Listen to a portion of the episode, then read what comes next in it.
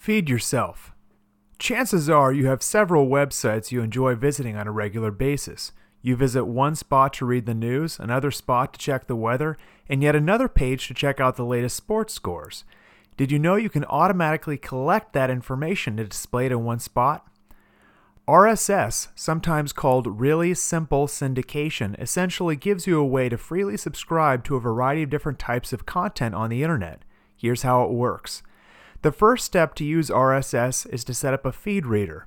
A reader basically goes out to the internet, grabs the latest content from various sites, collects it, and displays it for you. The amount of free R S S content available is staggering. How do you choose the content you'd like to receive?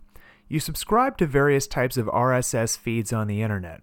Sometimes you'll see an R S S button on a website, but you can also add R S S feeds automatically. Once you're subscribed to a certain content source, your reader automatically checks for the latest information on a regular basis. At this point, you have a single place where you can read information on a variety of different types of topics. By subscribing to a feed, you are pulling that content from the provider, rather than having a provider potentially bombard you with emails. Tired of a particular feed? Just unsubscribe. Happy feeding.